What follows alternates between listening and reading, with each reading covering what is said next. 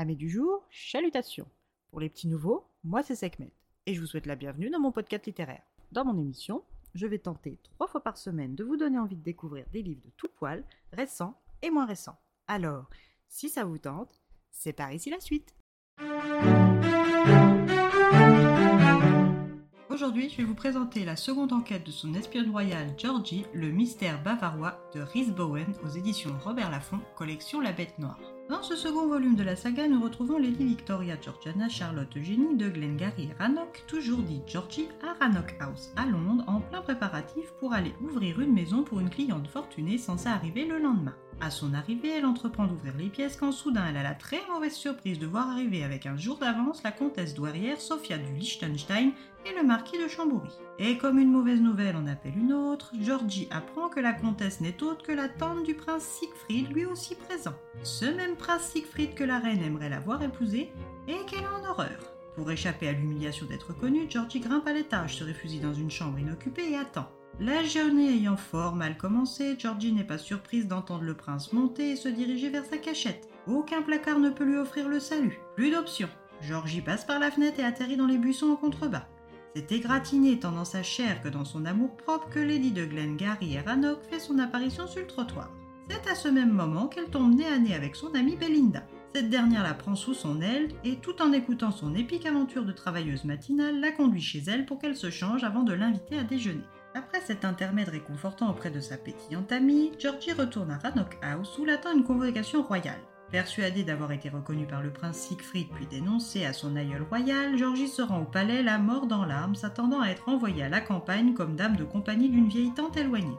Georgiana attend et boit nerveusement les paroles de la reine, mais constate rapidement qu'il n'est nullement question de son activité professionnelle mais de ses exploits passés en tant qu'enquêtrice. La reine tient à lui confier une nouvelle mission. Elle devra accueillir à Rannoch House la princesse Anna-Laure de Bavière, dit Annie. Elle lui offrira sa jeune compagnie et la distraira lors de son voyage en Angleterre et lui permettra de fréquenter son cousin le prince afin qu'il abandonne enfin sa maîtresse américaine déjà mariée de 10 ans son aîné.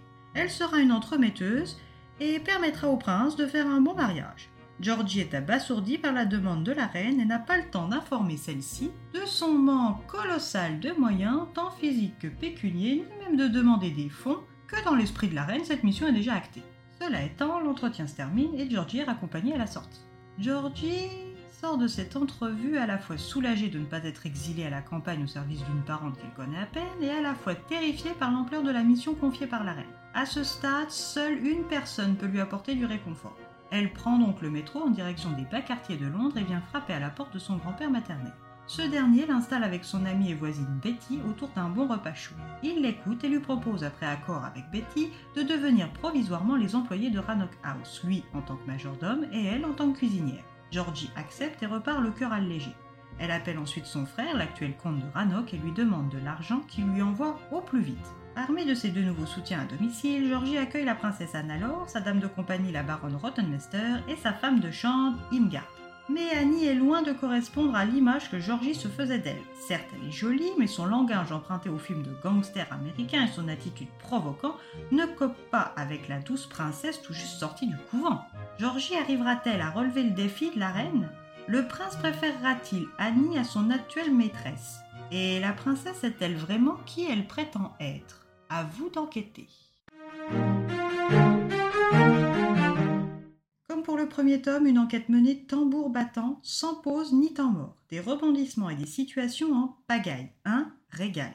Un cosy mystery à dévorer à la suite ou individuellement, mais toujours sans modération et sans culpabilité aucune. Et bien voilà, j'en ai fini pour aujourd'hui. J'espère que cet épisode vous aura plu et vous aura donné des nouvelles idées de lecture. Si vous souhaitez découvrir d'autres petits moments littéraires tout droit sortis de ma bibliothèque, je vous retrouve le mardi 15 novembre prochain pour un nouvel épisode. Et si d'ici là je vous manque de trop, n'hésitez pas à me rejoindre sur mon compte Instagram, at lectures de Sekhmet. Sur ce, chalut les amis et à la prochaine!